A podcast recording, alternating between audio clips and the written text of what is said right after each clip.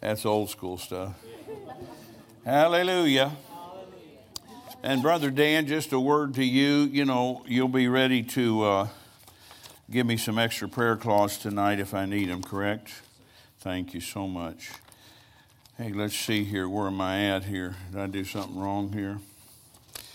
Hallelujah. Yeah, thank you, Father. Well, I must have been drunk doing this. I was studying it and I put it together wrong. Hey, I wanted to share something as we get started tonight. And thank you for coming. And I hope you'll come back tomorrow morning. We teach something different. I may teach something in the morning. I don't know if I've ever taught exactly. So you need to be here if you're available. And then tomorrow night's our last service. But thank you for coming. Amen.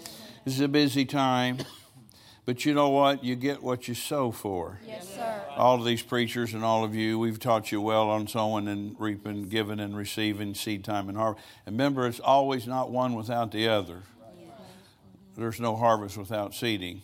That's right. Amen. Yes, sir. There's no receiving without giving. That's right. So, you know, you just need to realize it. But thank you for making it a priority. You know, I've tried to make God a priority in my life for over four decades. I've maybe missed a few things, but not a lot overall, I feel like. I've asked God about it in my own life and take the correction if He gives it, but a lot of times He says, You're doing great right there. In this area over here, though, I need you to help do something different. So I said, Fine, I'll straighten out. That's why you need, I had you pray, I'm willing to change. But I had an unusual situation at the Flocks Church in. Uh, I think you could re- help me remember this, Pastor Sonny, but uh, I think it was uh, when I came to your church in uh, maybe June that it happened about the truck driver. I was at their church, I think just doing a one night healing meeting. And I, I don't even remember if people needed prayer cloths, but as you know, sometimes I'll get into that and say, Bring me some prayer cloths, Dan. I want to pray over them. And maybe I've already ministered to you. So it's not really for you, but somebody you might know.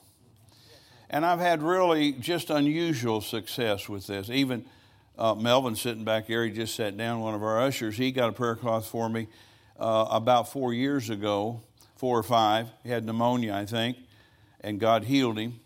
He didn't even receive it. Somebody here that knew him got one from me and took it to him.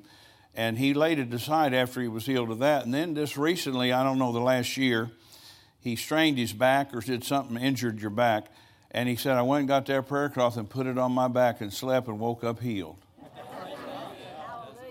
You know, sometimes they'll last. Eveready will last. You know, Duracell will last. It's got a good charge in it. Something to think about. I don't think people think like that unless they're like Melvin. I've had a few people tell me stuff like that, but not many out of all the 40 years I've been doing this. But I was at their church teaching. I prayed over some cloths. I said, "Let's come up and get one. You may have a, a, sick child or a relative. You could send it to them."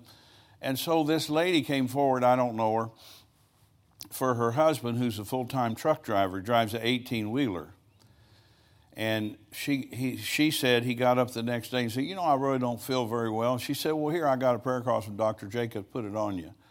And he took that prayer cloth with him. He left to get on the freeway up where they live, up around Jasper, Ferdinand, to go towards Evansville. And somewhere between there and Evansville, he fell asleep, and the 18 wheeler went off the road, tore up, I thought you said 100 yards of trees. 150 yards of trees, went into a forest or a wooded area and just chopped everything down. And when he finally came to, he just had a fractured bone here. That's it. And State Patrol came to him, at, you know, found him, and said, uh, usually we take people home in a body bag after this kind of horrific uh, tearing up your vehicle. And it cost them $50,000 just to get the rig out of the woods.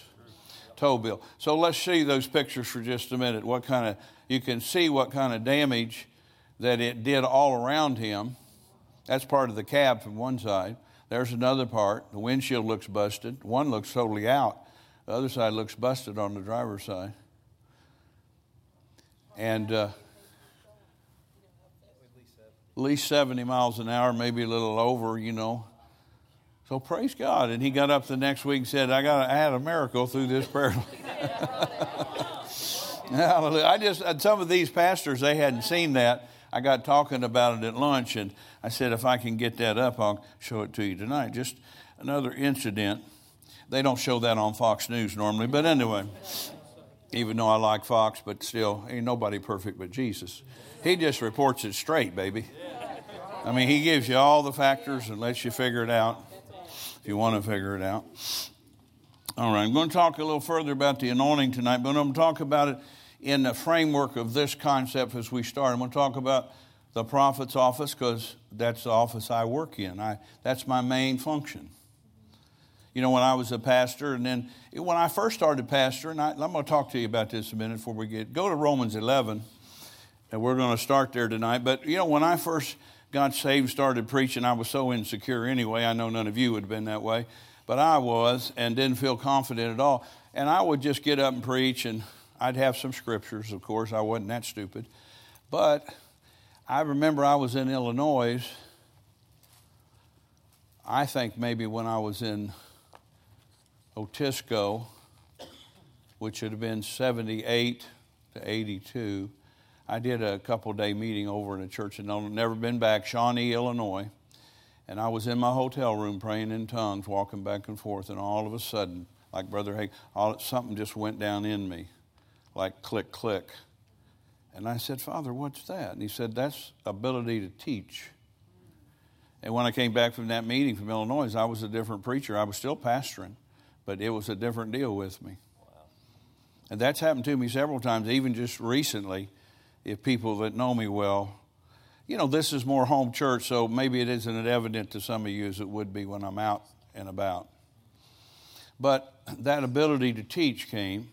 So we, we just really emphasize that. In the beginning years, uh, Pastor Keith uh, and Pastor Dennis tell, tell me this all the time. You were our Bible school dad. I've had three Bible schools in this church over the years. And so we, we taught people, and I wasn't the only instructor, but just being a pastor and a very thorough teacher, even back in Otisco, uh, we would get up and teach, and I sometimes have 30 scriptures. And I'd make them sit there for an hour and 15, hour and 20, because I was long winded, but they needed, they needed, in that day, they needed everything I said. Every, even the way I breathed, they needed that. I know people think they're spiritual giants overnight, but I haven't met any, including Jesus. He wasn't that way either. He learned and grew in grace. Learn, learn what I'm saying. I'm not putting down Jesus, he's our example, but he had to learn this piece by piece too. Don't get tired of me saying the same things over. But I wonder, this is my point. And then God began to deal with me way back before I even came to seminary about the prophet's ministry, but I was so ignorant, so green, so Baptist doctrinated I couldn't see that. They didn't have prophets. They made fun of the. They said the prophets and apostles all passed away. That's what they taught from the pulpit. Then I went to seminary and they reinforced it with steel rebar. oh my gosh. God bless their sweet heart but stupid heads.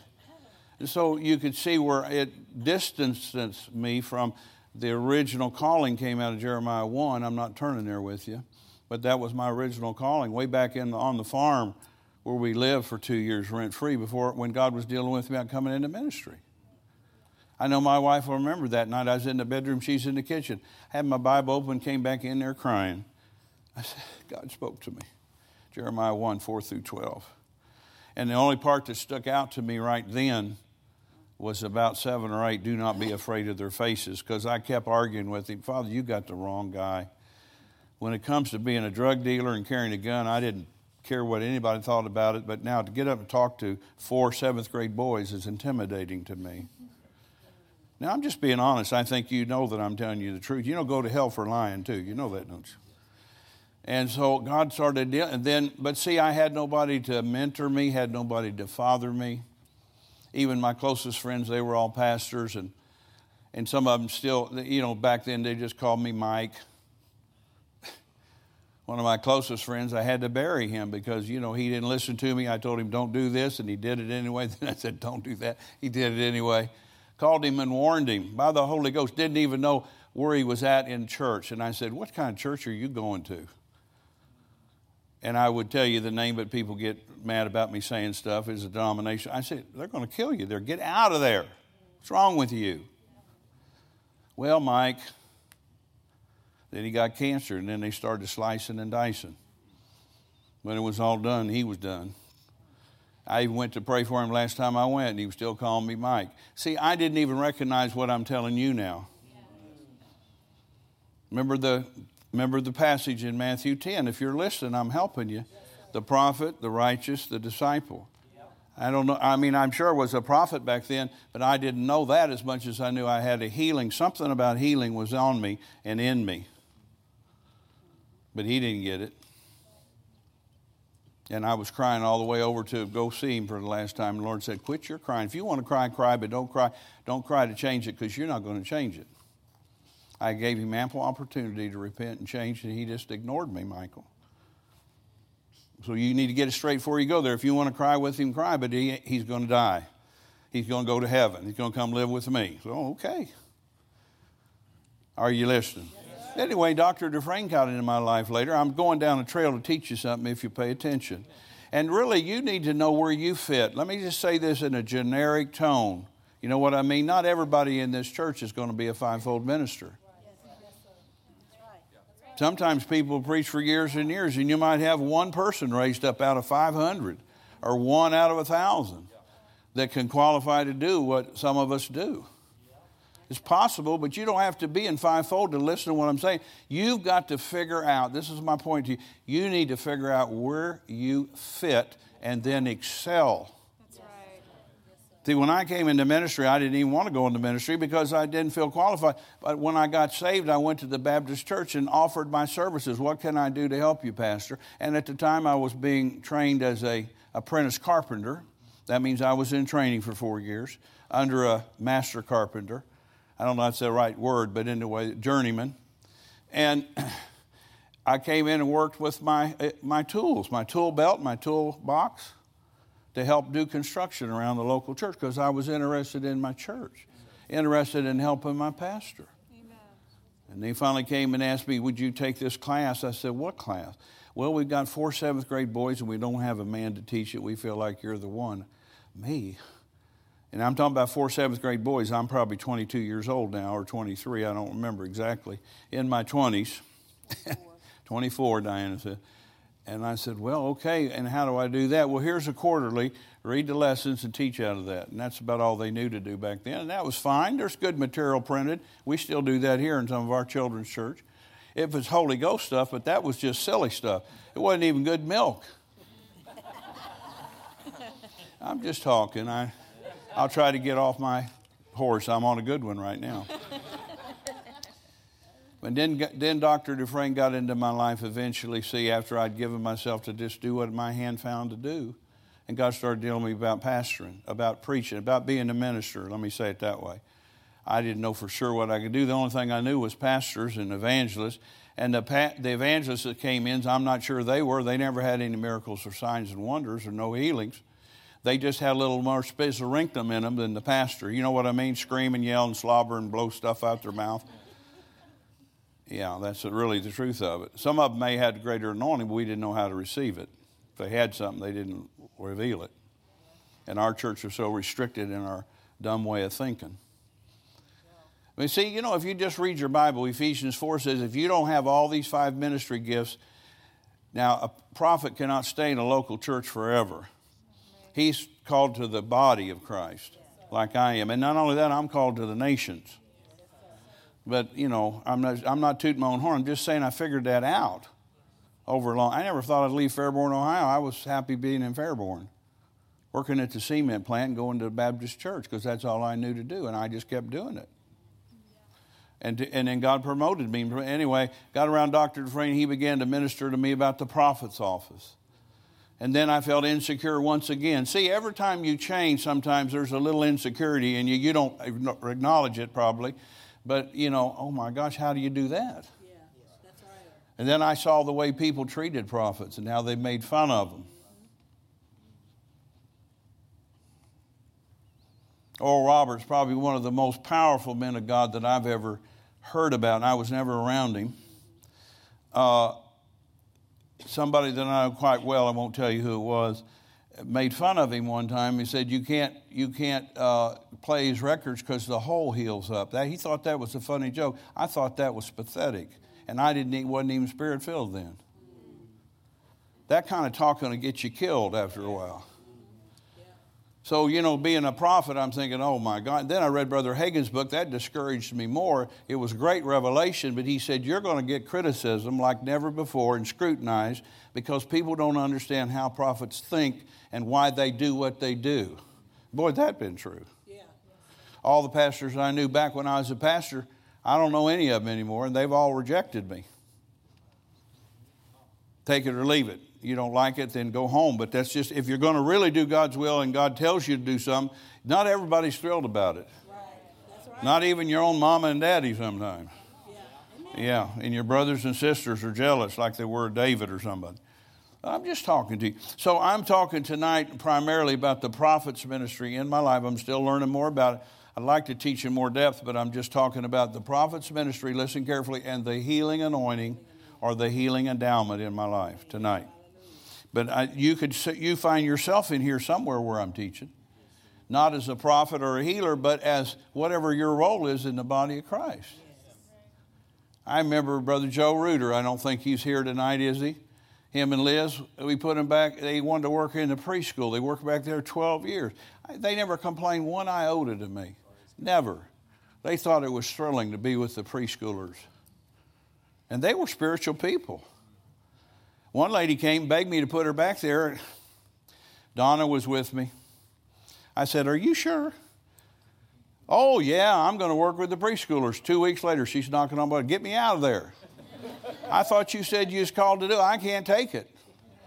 I said, Well, lady, you go home and figure out what you're called to do and then come back and see me, but be sure you know, or I may not let you do what you think you're called. Because you are a jacked around person. Did you say that? Yeah, because she was a messed up person. I was trying to jar her into some reality. See, I know you think I'm uncouth and too raw, but you don't have any idea. I'm trying to help people. Yes, and if they don't listen, then sometimes I just got to let them bang their head on the wall till they got a head full of knots. But Liz and Joe, they went back there and they just partied with the preschoolers and taught them spiritual things and prayed over them, laid hands on them. And re- every time I saw them, they had a good report. We had a great time in preschool this Sunday, Dr. Jacobs. Hey, hallelujah. Yeah, amen. Now, see, that's better than somebody that don't want to be back there. They think they're doing me or them a favor. You're not doing anybody a favor. But you, my point is, you are never called to sit in a pew or a chair, whatever we call this deal now and just sit and come, sit and come, sit and go, and never do nothing. That's God doesn't anoint anybody to do nothing. Some of the best people I've ever met have been greeters at churches. And some of the worst people I've ever met have been greeters at churches. I don't know why they put them here, her or him. They were a mess. Anyway. All right, you're still staying with me so far. You're doing pretty good. I'm in rare form. But Romans 11, 13, I want us to look at this verse a minute and talk about it. And it pertains to everybody. But, you know, I'm in a fivefold ministry office. There's ministry of exhortation, like my wife has that. When that's on her, she can get up and say in 30 seconds, and somebody just changes her whole direction because she has a gift of exhortation. I'm not only a prophet, I've become, over a long period of time now, I've become more of a distributor. So, you know, so I'm helping my sons and daughters with their projects when I can and at different levels, depending on what God tells me. I'm going to do whatever He tells me. Amen. No matter to me. I go down to zero, I'm coming back up again. But you got to be, see, all of those things you have to learn over a period of time. I didn't get there overnight, and you won't either in any of these. But what I'm saying is, whatever you're called to do, there should be an anointing on you, and you should eventually get into the fullness of whatever you're called to do. Brother Les and Mary, Dale and Arlene, Brother Sean and Jenny, loyal. I mean, not 100%, I'd say 200% for those three couples. And there's some others I could mention too, so don't get offended if I don't call your name. That's a problem for people. You didn't mention me. Well, I didn't think about you at that moment, okay? I'm, I'm doing a job trying to preach. Yeah. that's right. But people that are that loyal and that committed stand out to me. And more importantly, they stand out to God. Yeah. Amen. yeah. All right. Romans 11, I, you know, I'm down, I've been trying to preach this. 11, 13. For I speak to you Gentiles inasmuch as I am the apostle of the Gentiles. Now, in this case, he says that he's an apostle. In other places, he's called a teacher and a prophet. But he says, I am the apostle of the Gentiles. I magnify my office. Now, notice that. He's not magnifying himself. See, discerning minds, discerning hearts gets get you get a hold of what I'm saying. Well, tonight I'm not talking about Michael Jacobs in the flesh. I'm talking about the mantle and the anointing and endowment in my life, at least in part. It's not everything, but it's part of what I am as a prophet. And Paul said, I magnify my office.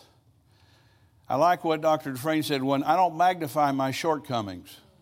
That's the problem with most humans. The devil gets in there and says, You shouldn't have said that, you shouldn't have done that, you shouldn't. And then you begin to major on what you shouldn't have done. And you're beat up, you beat yourself up, you self induce, you sabotage your own life by your criticism of yourself. You need to judge yourself, but you never judge yourself to keep beating on yourself. Learn something from me. I'm, I'll help you if you'll pay attention. I mean, if they did that, none of the apostles would have stayed with it. I mean, Peter would always sticking his foot in his mouth, both feet, I think, sometimes. I magnify my office. One of the best teachings I ever heard Dr. Dufresne about the President of the United States, whether you like him or don't like him, makes no difference to me. He's still our president, and he's in an office. I don't mean the Oval Office, I mean the office of the President of the United States of America, one of the most powerful men in the earth. And before he got, of course, he was very rich anyway. I don't think he even takes a salary. But just for the most part, listen to what I'm saying. You get in that office, you get a credit card that never maxes out. Right. Come on. And we know for a fact that Obama, he's a great speaker. Oh my goodness, some preachers almost covet that gift. He was a great speaker, still is, a good orator. I don't believe in his doctrine, but I'm not criticizing the man, but I don't believe like he believes. I don't believe in killing babies and a lot of other things. But my point is to you, you get in that office, all of a sudden you own a 747. I don't think too many people have ever rode in one. But it's a private jet, the biggest jet they make in the world that I know anything about as far as largeness. And one time he wanted to take his wife to New York. It's $150,000 just to start the engines on those planes. You got to take 100 people with you, Secret Service to guard you. All that comes with the office. People criticize you. You spend all that kind of money to take your wife to dinner. It's none of your business. He's in an office. That goes with his office. You know, if you learn something, whatever office you stand in may not be fivefold, but you've got a you've got your own world and your own anointing, and you have something that goes with that that God give His ability with that office. Yes, right. And resources. And resources. I mean, here I am. I'm 70 years old, believing for an airplane, and these low life rock bands that are doing all kinds of atrocious things that I won't mention in the sky own jets that are paid for, maybe several, and cars I don't even know how to drive yet. And nobody thinks anything about just be a sinner and just be a. Come on. Come on. And I'm just a holy man of God trying to get somewhere to preach the gospel. I'm not trying to go on vacation. What's wrong with that picture? Something is drastically wrong with that picture. And then some people in the body, all he wants is my money. Well, I sure don't have it. I don't want your money. I would like you to listen tonight and be respectful. I'm trying to teach you something. Every fivefold ministry has a something that goes with that office equipment. Like my son, he needs a building. It's hard to meet in a tent for year after year. You can get those big heaters that you know flame up, but it isn't very comfortable for the people to sit there. Come on. But I don't, uh, I'm, go, I'm on the road trying to travel. Yes, Took me 30 hours to get there one year to a certain church in America, and the last trip I took took me two and a half hours. Come on. In, my, in a jet that I rented. Yeah. Come on. Hallelujah. Hallelujah. I magnify my office. That's what I'm trying to do with you. I'm not talking about me as a person. Of course, me and me and the, I'm still the same person, but I'm not talking about what I am in my flesh or who I was born to. But you know, Jacobs. Really, that's not my real last name, but it is now because I've been adopted. But Anyway, nonetheless, I'm just talking to you. Are you paying attention? All right, so we're talking about, let's go to Isaiah 10. Talking about anointing tonight in, in all the offices. And, and, you know, if you're part of the body of Christ, hey, you've got an anointing to be a part of the body of Christ. These people, my opinion, the people in the sound booth, they're critical. They can make me sound lousy or make me sound good. And for the most part, I think they do a wonderful job back there. They've been well trained. And they, when I ask for scripture, sometimes they pull them up even though I didn't call them. Uh, you see, I haven't been trained that way. Jordan was, so he calls them. Gives. I didn't call anybody today, give them anything. That's not the way I think. I'm not trying to be rude to you back there. If you can find the scripture I go to, that's fine. If you can't, that's fine. It's just me. This is the way I preach. You understand what? I, but I appreciate them being. There's three people that I can see. There may be somebody else back there, but three, and they're there all the time. Not them, but somebody like them. And there's somebody outside. I hired police to be in our parking lot every night for this meeting. I already hired them for Sunday morning. I'm just talking, and I'm footing the bill, not the church. And glad to do it. See, but you have to be anointed to do those things, or you get to, after a little while, man, I got to go up there and work today. Well, God bless you. Why don't you just quit if you feel like that? Or certainly get with God and get a little bit of flavor on you where you can at least smile a little bit that you're coming to church to do your part.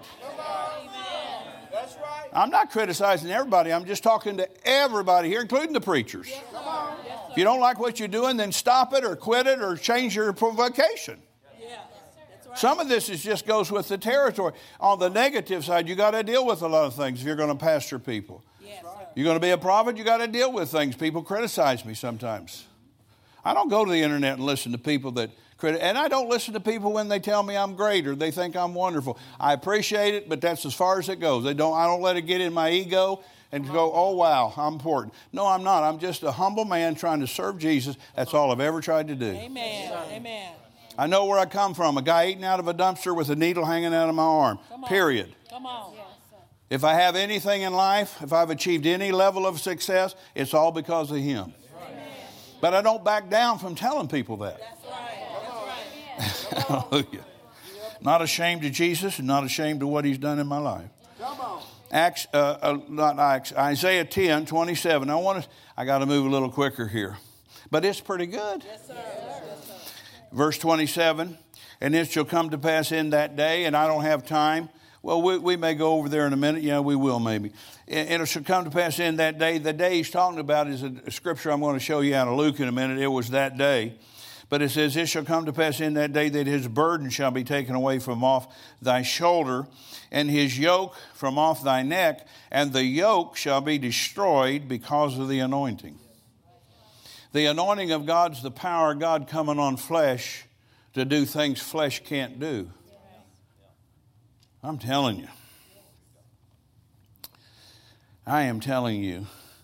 I remember one time I was, during the time I had that pain in my side, I don't know how many years I'd suffered with that, several, maybe five, maybe seven. And uh, I was traveling minister then, I wasn't pastoring, and somebody asked me to come preach Sunday night, and I was in so much pain. I went in my office and laid down at home. I had an office in my home. I lived in Charlestown. I told Diana, don't bother me. Well, you know, I'm in there praying, and I, I said to the Lord, Lord, I've pushed every button and, and pulled every lever, and I'm still hurting. And I, I said, I guess I need to go tonight because I need money to feed my family. But man, Right now, this is not any fun. You say that? I sure did. And I, I said, I'm going to go ahead and pray in tongues for the meeting. I went ahead and prayed 30 minutes later. And I yelled at her, I thought I told you to leave me alone. Uh, Dennis Enders is on the phone from Germany. He said to get you, he wanted to talk to you. Now, Dennis Enders, you don't know him probably. Uh, Susan Gedney's sister and her husband uh, lived in Hopkinsville. Hopkinsville. down by what's the Campbell. military Fort Campbell, and I and Dennis Enders was a helicopter pilot at the time for the 101st Airborne, and he called me based on uh, knowing Susan and what was her sister Sandra. Her, her sister's name was Sandra, and her husband. They were really wonderful people to me. And Dennis called me and wanted to talk to me about coming and doing a Bible study on base for the military people. And I said, Really? And he said, Yeah, I heard you, somebody told me you could teach and you're traveling. I said, So I went, and I really, him and Carol, they were really wonderful people to me and genuine intercessors. They knew how to get a hold of God. I mean, I got, I got on the phone that day. I'm moving it forward now when I'm in the pain, and I said, Don't bother me, and I was going to go preach somewhere. Yeah, they went to Germany from Fort, and they said, We picked you up about 10 minutes ago in the spirit. What is going on with you? And so, because of his stature in my mind, him and Carol, I just told him everything I knew to tell him about my body and how I was suffering. And he said, Okay, we're on it. We're going to stay on it until we get a breakthrough. Bye. I hung up at 4 o'clock in the afternoon, went to my meeting that night. I preached a meeting. I don't know if I ministered or not. And a lady that I trusted from Louisville Trinity Church, what was her name? Eloise McGraw. Some of you may know who that I'm talking about. You know her. She's a very honorable lady, very spiritual lady. And she came up to me after the service. And she said, I got a scripture to give you, and I don't understand a word that it says. This sickness is not unto death. Do you understand that? I said, I sure do. But I didn't tell her everything. I said, but I understand it. And I went back home and I'm sitting on the couch. And I'm still talking about this anointing that destroys every yoke. And I'm sitting on the couch. We had like an L shaped couch. I'm sitting on this side of it. And just all of a sudden, I was about 10 o'clock at night. I'd preached that night, came home. Diana was in the room with me. This wind started at the wall of my house facing me and it went just about that fast. And I said, I just got delivered. I just got delivered. And then I, then it, I said, Dennis and Carol, they got it. They got something because I was so discouraged, so depressed. Am I relating to anybody here? Yes, yes, sir. Yes, sir. They got a hold of God, and God sent something to me, that wind of God and from Germany, and it just knocked something out of me. Wow. The yoke shall be destroyed because of the anointing. One time, my wife and I, because of my sickness, we got in that $20,000 debt, and we were struggling anyway in some areas at that time and something got a hold of my wife because she's the accountant for the family, and she felt like something came on her at time. It would start choking her, and I'd have to pray for her. She felt like she couldn't Stress. breathe. Just Stress. Feeling like you couldn't breathe almost. Yeah. But she got delivered. All of a sudden, it broke off of her. Dr. Dufresne was here. He pointed to her, and that thing broke off of her. anointing came down over my head and Shoo. around my neck. And See, the yoke around your neck will be removed. Of course, here's another. We just sang that song. This is how I win my battles. Thank you, MC, for changing that word. I tell him when to change words, but I didn't tell him about that. But I like his forethought. We get to get things in the right tenses. We can win every battle if we do that. What was I saying? felt the anointing destroying the yoke around the neck.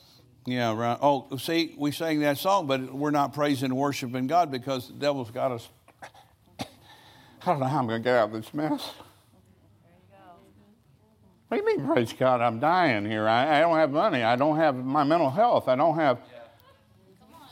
See, that's the devil trying to throw throttle you back where you won't praise God. You won't thank Him for anything. You're worried about what you don't have, what it should be, and it's not. And you're still going to stay not too if you think like that. But if you'll praise Him for what you do have and thank Him for what's coming, things will start coming. Faith never goes backwards. You know, I don't know how many I don't know how many my sons and daughters I've told this to. Get what you want. And I don't know how many vehicles I've helped pastors to get all over the planet. I mean, I haven't even counted them all up, but probably 20 by now. I just helped a couple of my sisters and pastors' wives get cars in the last year. And one of them said to me, You know, I really would like to get this car. And I said, Let me stop you. I know what you're going to say, but it costs. Get what you want. Get what you want. I can guarantee your people in your church, if they had their ruthers, they would get what they want and then some, add all the bells and whistles, and they could care less what you think about it. That's right. They could stop tithing. We never know it. Never started to begin with because they wanted this or wanted. But that's not true of you. You get what you want. Yeah, but it costs X amount of dollars. I, I don't want to tell you because you'll throttle you. You go, oh my God, a pastor owns a car like that? What difference does it make what kind of car they own? They didn't steal it.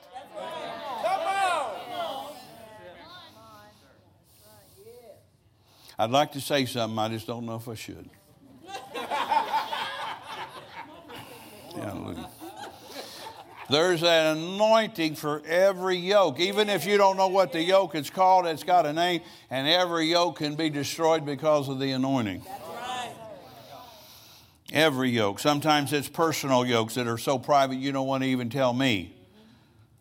But I know a couple of pastors confided in me in the last three years, and they both got delivered from something kind of serious if they'd have continued along that line because they said, I, I want to come talk to you because I, I am just tormented.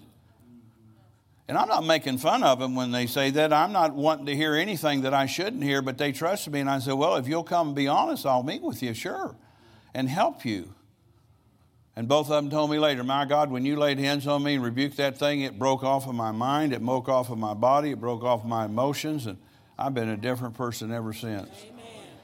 And I always ask them, Does your wife think so? Yes. I said, Well, then you're delivered.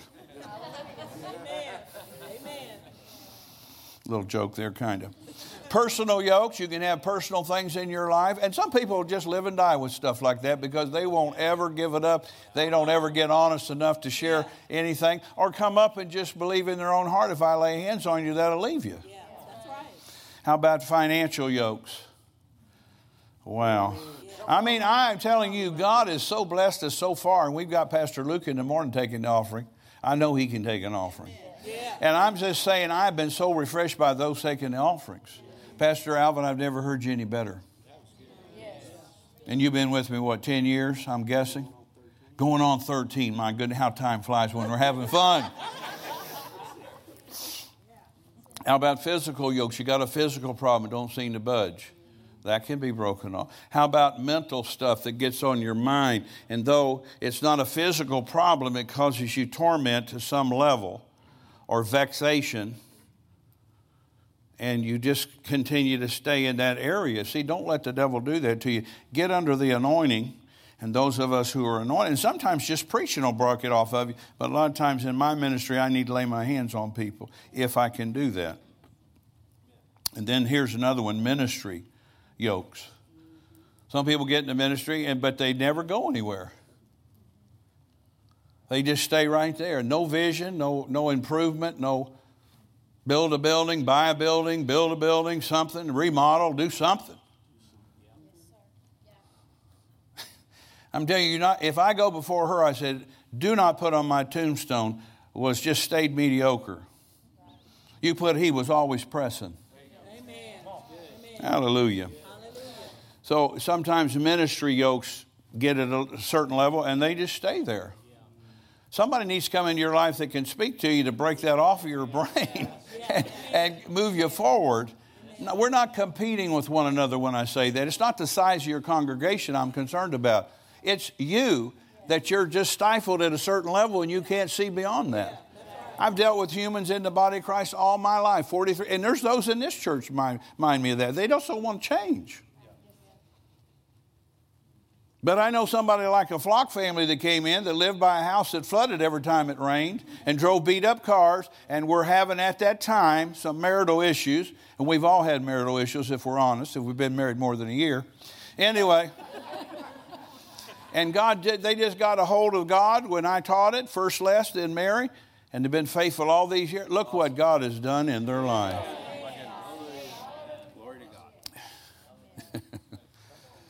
Hallelujah. Hallelujah. Dale, too, and others people, they, we've all come up together, not because of me, but because of the office and because of the word we're preaching. Where am I at here? Okay, let, us go over here to Luke 4 quickly. Luke 4, I haven't even got into my main stuff, but it's been pretty good, I think. Yes, Luke 4. Luke 4 and verse 18. I want to read this to you because it's important to know this was Jesus' job description, but you have one too. 418, let's read it quickly. The Spirit of the Lord is upon me, Paul, uh, Jesus said. Upon me. He's not just within him, he's upon him for ministry, because he's anointed me So he's talking about the anointing being upon him to preach the gospel to the poor, sent me to heal the brokenhearted, to preach deliverance to the captives, recovering sight to the blind, uh, to set at liberty them that are bruised, and to preach the acceptable year of the Lord. Look at verse 21. And he began to say unto them, This day. Remember, I read in Isaiah, in that day.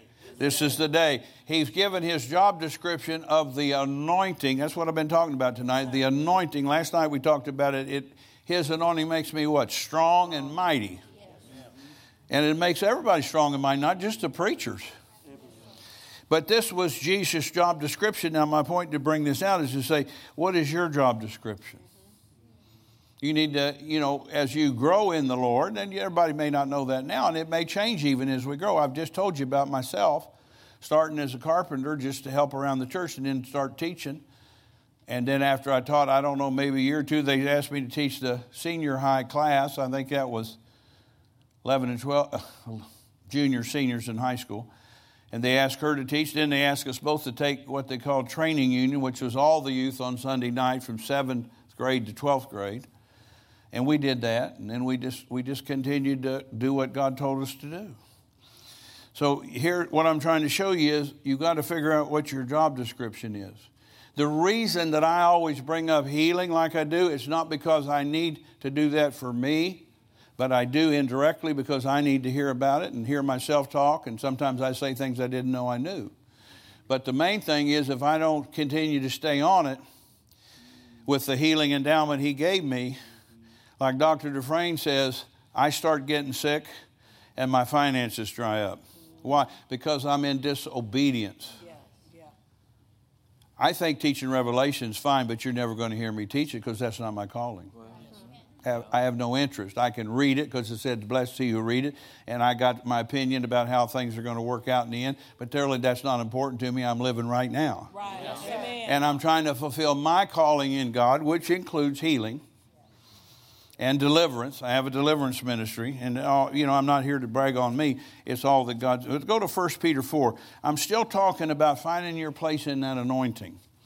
And you're going to have to talk to God about that. Hey, how many know what I'm saying? You're going to have to ask, Father, where does my anointing strongest at? I know Miss Brooke here. Here's a little side thought. Miss Brooke has been just so superb at doing videos for me. And I don't know that I've ever even paid her. Sean will call her if I want to do, because sometimes I'll take it on. I say, Well, I want to send a video to Mexico because I'm going there coming up, and we'll probably ask her to come. And she always makes time for me, And puts a mic on me. She's got a professional camera. She's a professional photographer, and others take pictures too. But nobody is in her realm, in my opinion, especially the videos. And they, they really come out well, and everybody I send them to acts like it's important, and they've enjoyed it. So now, see, out of whole this church, there may be two or three more, but I don't know about you. I'm going to use her as long as she's available. You know what I mean? In the right user in the right way to help me with that because she has an How about Morgan Cook? How about Michael Manning? These two, particularly, uh, other than Sean, helped me more in my personal ministry than probably any other person in this church. Other than Jenny. Jenny does my books, I mean, my tapes and books and duplication, and Sean helps me immensely all the time in every capacity and Donna too, and Dale too, and Arlene too, and Diana too. You really helped me, honey. Well, I think Donna's a, is a premium person. And I would recommend. Just ask who? Oh, she had Jenny. Okay. But I told Victoria Parker if she ever ran for president, I'd vote for her twice. this lady can get some things done, I'm telling you. All right, 1 Peter 4, verse 10 and 11. That's our little private joke, but I, like, I know all my sons and daughters. And now notice this this is talking about every person, every boy and girl, man and woman that's in Christ, as every person, man, but when it says man, it means person has received the gift. That's uh, charismata, the gifts of the Holy, the gift of the Holy Ghost first of all, and then whatever flows out of that. Even to minister the same one to another. So I'm called to minister out of what I have in me. as a good steward of the manifold grace of God. See, a good steward, a steward is somebody doesn't own what he has, but he's helping his overseer to be faithful to him to use what he's given to his hands to use.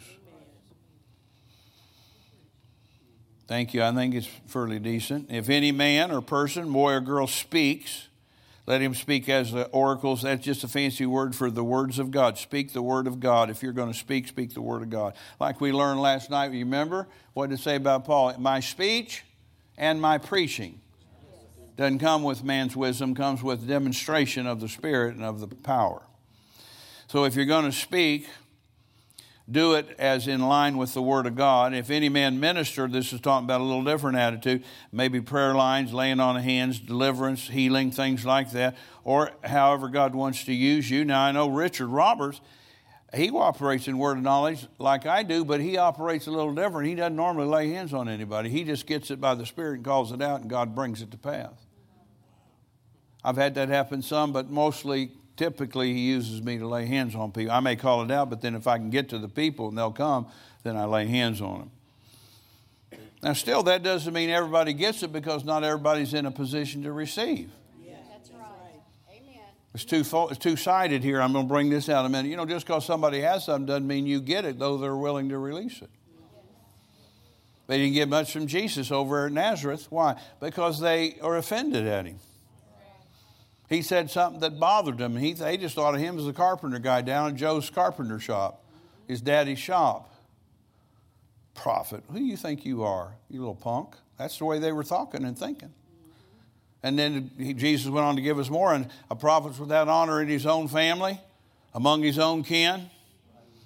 So I'm just giving you a fair up, one up, one to be careful because you become so familiar with me because you've been around me a long time. I'm just Mike then you can get what Mike can give you, and that's it. Yes, and I'm not being, you know, it's not about you calling me something, it's about you understanding what's in it. Same for Jordan as Pastor Jordan. Though he's young, he's still anointed to be a pastor. Yes, Man, can he preach? Amen. If any man minister, let him do it as of the ability of God. What would that be? See if you know. The anointing. It's his ability flowing through us that gets that done, that God may be glorified. He gets all the glory. So now let's move on here just a minute here. So let me say this one more time, verse 10 11. Find out what you're called to do. And I'm not here to teach on that tonight, but at the same time, you can ask God. Was it in Luke 11? It says, Ask and you might receive. ask and you will receive. Knock and it'll be open, etc. So if you're asking, you're going to receive. Eventually, it may not be the first moment you open your mouth. Where is my strength at, Father? In what way can I plug in at Church on the Rock or wherever you, Pastor, telling your what, what way can you pl- I plug in and be helped? Dan has been a great blessing and Trish to me. I don't know of anybody in this church that edifies me quite like Trish Wells. I mean, for 40 years. Mm-hmm. And I don't even talk to her every service. And when we had three services a week, I might not, we might not talk for a month or two. But every time she's talking to me, she makes me feel 10 feet tall because she respects me and she gets something from me. Now, you don't try to do that to me on one Sunday because you wear me out. 50 of you come up and do stuff. Don't do that. I'm just showing you what I know. And then Brother Dan here, he's kind of stealth. I don't know. One minute I look, he's over there, then he's over here, then he's back here, then he's got handkerchiefs. Eh, I mean, he's just a he's just smooth. but he's been a real help to me for many, many years. And I'm telling you, he's just really, there's a wonderful couple here. You know, they're not real flamboyant. Now, some of his cars are flamboyant, but he's not flamboyant. But they just been steady eddies. Steady Eddie. I, that's what I call Donna, Steady Eddie. All right. So, you still with me?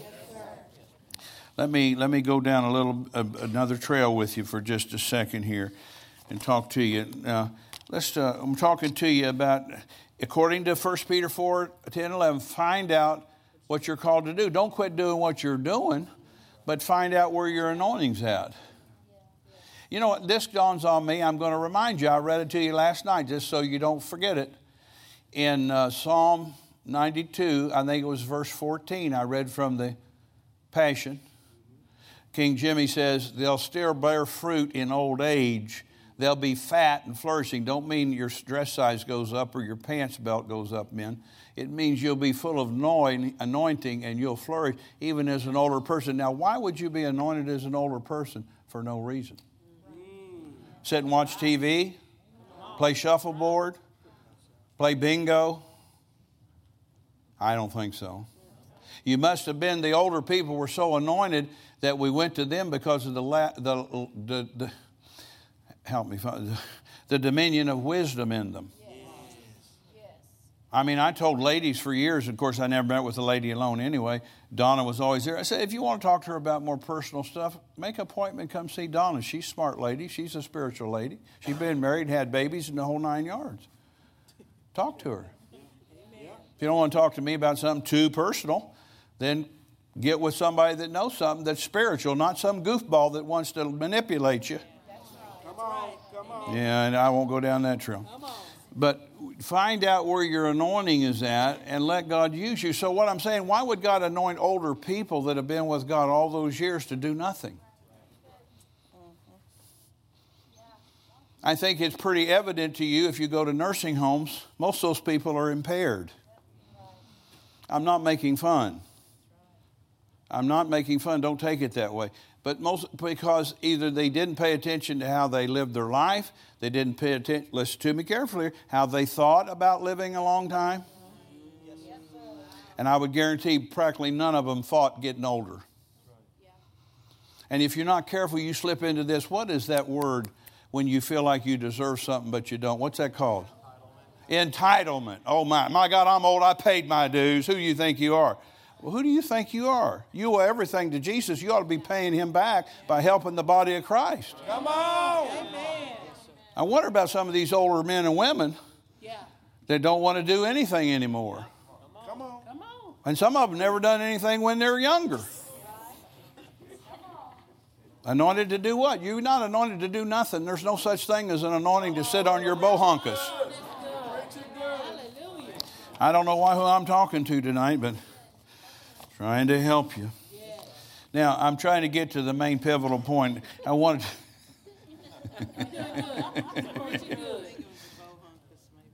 the bohunkus, that's your rear end. He didn't anoint you to sit on your rear end and just sit. Amen. That's right. Misconceptions about people relative to the people have a relative to the prophet. So here's a misconception. I want to talk to you about the prophet specifically a minute. Many think that a prophet is supposed to do nothing but prophesy, but the foremost ministry of the prophet is to preach or teach the word, just like the other four. Now, I get prophecies, uh, and sometimes uh, I would say in the last 10 years more privately than anything, and then, and then I'll minister to people sometime at a meal or sometimes at a home different things. I do minister publicly, of course, but that's not my number one deal, just to prophesy.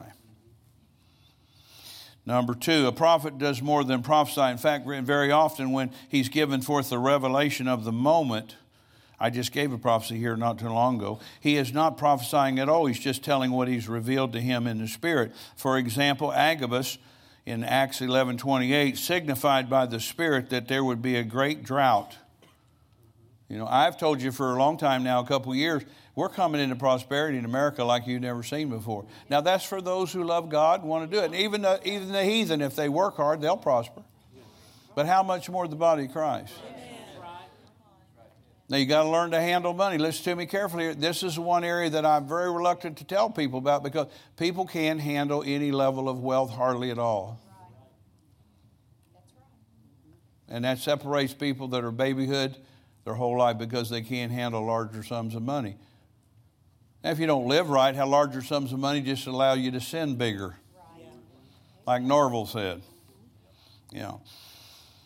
You know, Hollywood money, if you're a Hollywood head, just allows you to have more parties and more debaucheries and more sin. And pretty soon nothing satisfies you. Sex don't satisfy, drugs don't satisfy, alcohol doesn't satisfy. And you're just left to yourself.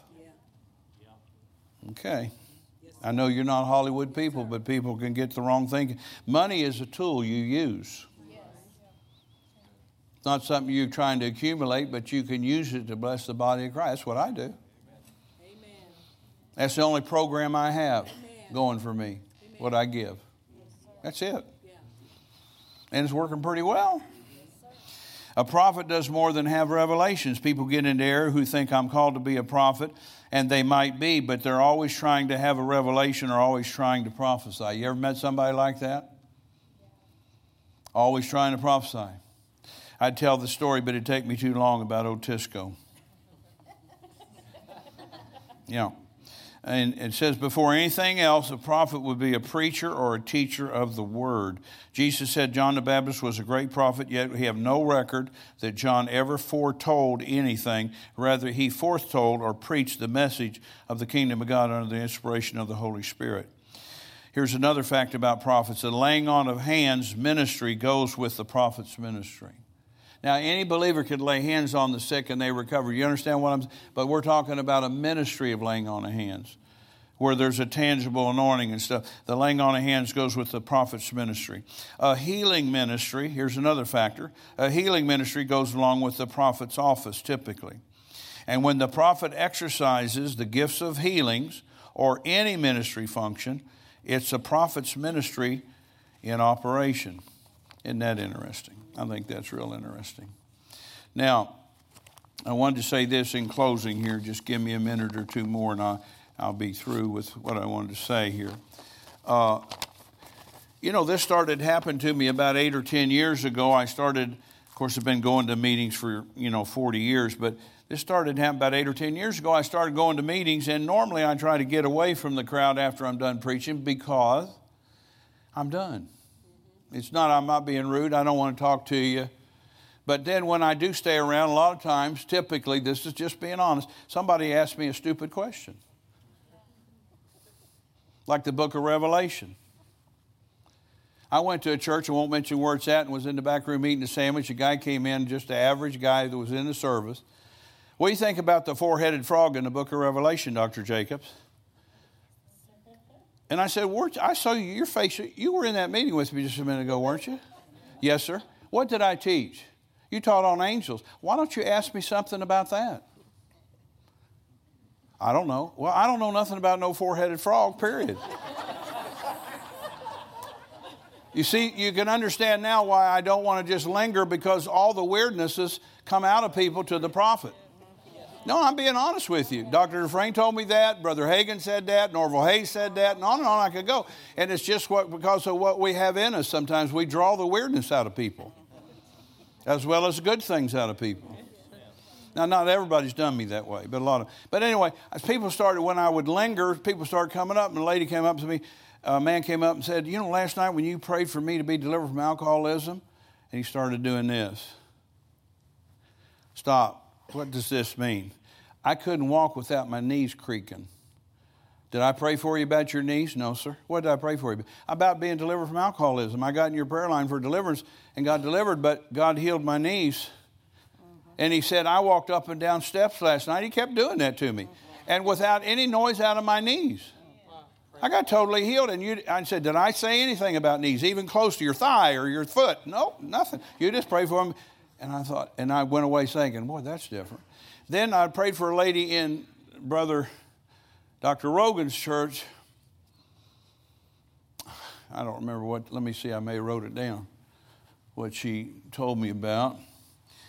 I call her Sister Blacktop, and because she, she, wears black a lot.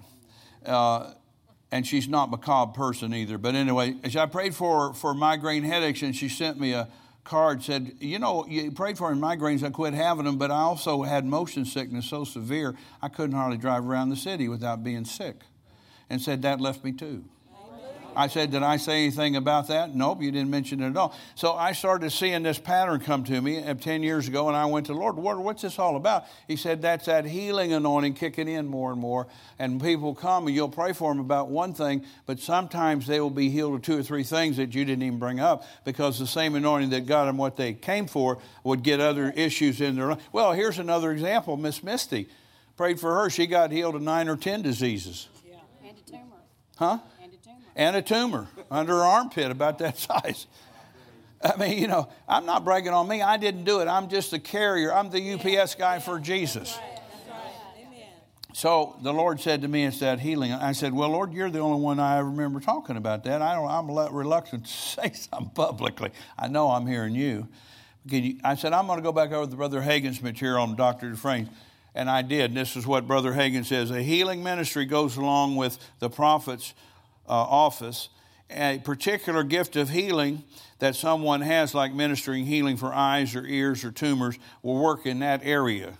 But the anointing, the healing anointing, will work for everyone, will get them all healed of different physical conditions that way. So he validated what Jesus told me. Of course, that just makes sense. He knew Jesus too, and he operated that way. Here's Brother Hagin, I mean, uh, Dr. Dufresne. An endowment towards a specific need, like, you know, praying for bones or praying for, and I have some of those gifts too.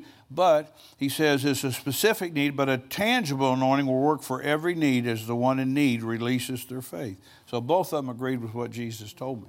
So now I got three witnesses. I must be in pretty good shape. Okay, let's see here what else I want to say here. Uh, just, to, I'm about ready to wrap it up here. I wanted to say barriers to the anointing and the healing anointing going in. I just wrote a couple of them down. Strife. If you're in strife, you would repent before you get up here. It'd be advisable. Number two, unbelief, because you're believing something other than what the anointing can do. And we already found out that the anointing destroys the yoke. And because it's written that way, the Lord said to me many years ago, that back to Isaiah 10 27. Did you ever realize the anointing destroys the yoke? Then there must be an anointing for every yoke, Michael. I said, wow. See, he's teaching me as I'm meditating on Isaiah 10, this over 20 year period or whatever, but he told me that about 10 years ago or further back. Then fear and doubt will, will hinder things. If you're fearful whether you're going to get it, if you doubt you're going to get it. Here's another one unforgiveness about a person or a situation. You know, would just be amazed how many people are in unforgiveness. And, uh, you know, I, I, listened one time to, uh, what is his name? T.D. Jakes, thank you. I don't agree with him about his teaching on healing at all, but he was teaching on unforgiveness one time, and I was in my living room, and man, he got my attention. And I sit down and started listening to him, that man of God. And he said, You know, Jesus would not have been able to be raised from the dead if he hadn't said, Lord, forgive them, for they know not what they do. And man, that went off of me. I thought, What a revelation. Because he'd have went to hell with unforgiveness, he couldn't have got out. So it just, and I'd already been teaching on unforgiveness in every meeting I've been in for the last four or five years. I bring it up at least once, whether I'm teaching it or not. And then last, resentment we just got to quit resenting people about anything. Don't resent other people. Now, uh, praise the Lord. So, I wanted to ask you a couple questions, and I'm going to minister in general, but is there anybody here? You know, I went over my prophecies. I keep reading them, and I find different things I don't ever minister about as much as I should. So, God forgive me. You forgive. If you have a hard time smelling or tasting, I'd like you to come up here. Anybody have those problems? Problems able to smell correctly or taste correctly? Because the Lord uh, gave me that in my prophecies. You can just leave this here, gentlemen, for now. Come on, line up.